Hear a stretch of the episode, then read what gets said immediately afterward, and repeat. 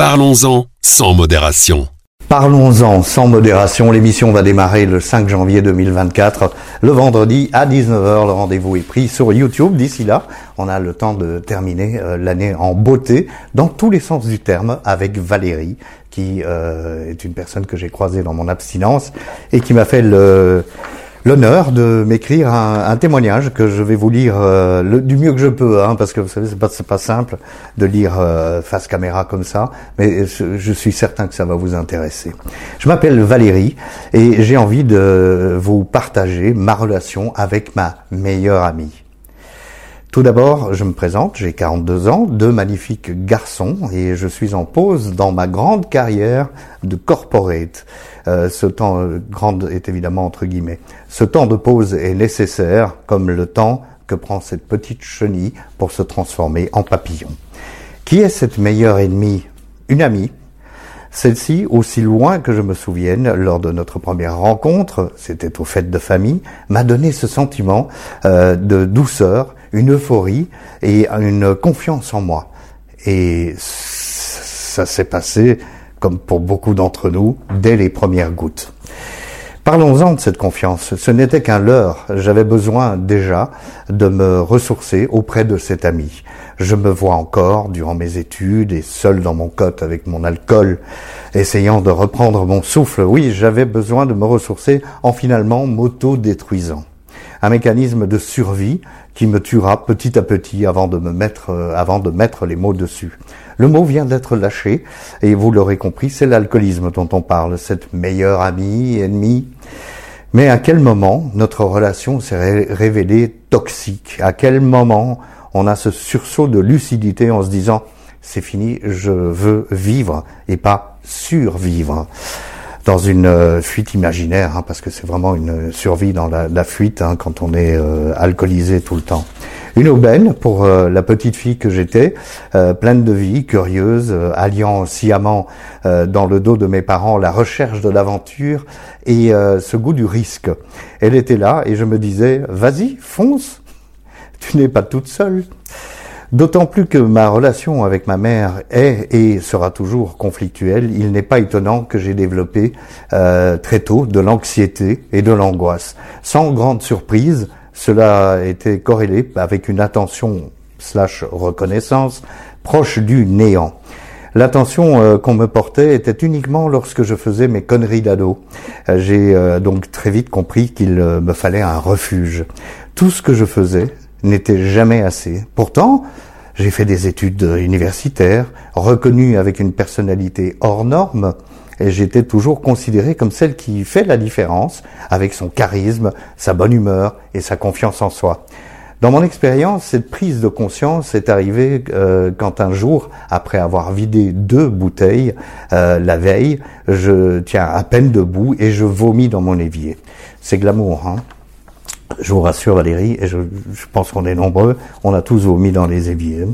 À ce moment, je suis gangréné, cette maladie est dans chaque cellule de mon corps, je suis enchaîné, deux solutions s'offrent à moi, continuer à alimenter mon bourreau ou me relever avec toutes les conséquences euh, que cela va comporter.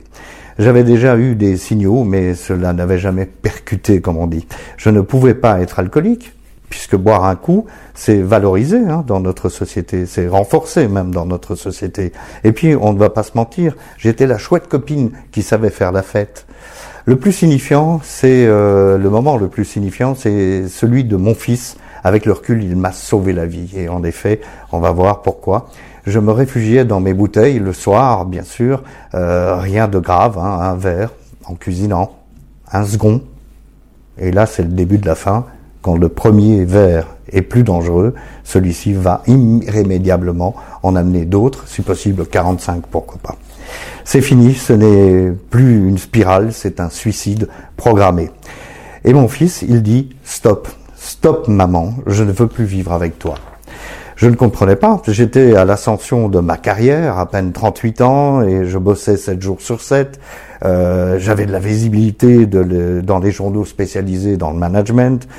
En quoi boire un petit verre de soir était un problème? Le petit verre, c'était en fait deux bouteilles. Il ira vivre chez son papa et reviendra les week-ends et durant les vacances scolaires sur le même principe, le même rythme de garde alternée que son petit frère. La chenille qui devient papillon, c'est cette euh, phase de transition euh, que je vis aujourd'hui depuis 18 mois, maintenant entre ce moment de, de prise de conscience et ma prise en charge. J'ai dû tout revoir. J'ai fait le deuil de ma vie privée, le deuil de mon projet professionnel, le deuil de tout. Et je me reconnectais à ce corps qui hurlait sa souffrance de maltraitance. Je me suis posé et je l'écoute maintenant, euh, ce corps.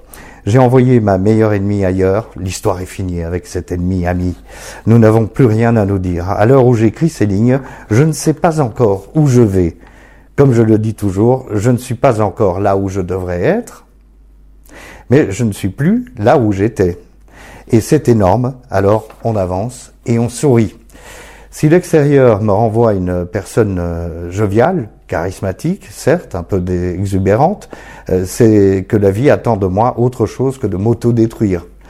Je n'ai pas la prétention de rayonner pour tout le monde, j'ai envie d'être bien afin que mon entourage se porte bien, penser euh, à soi.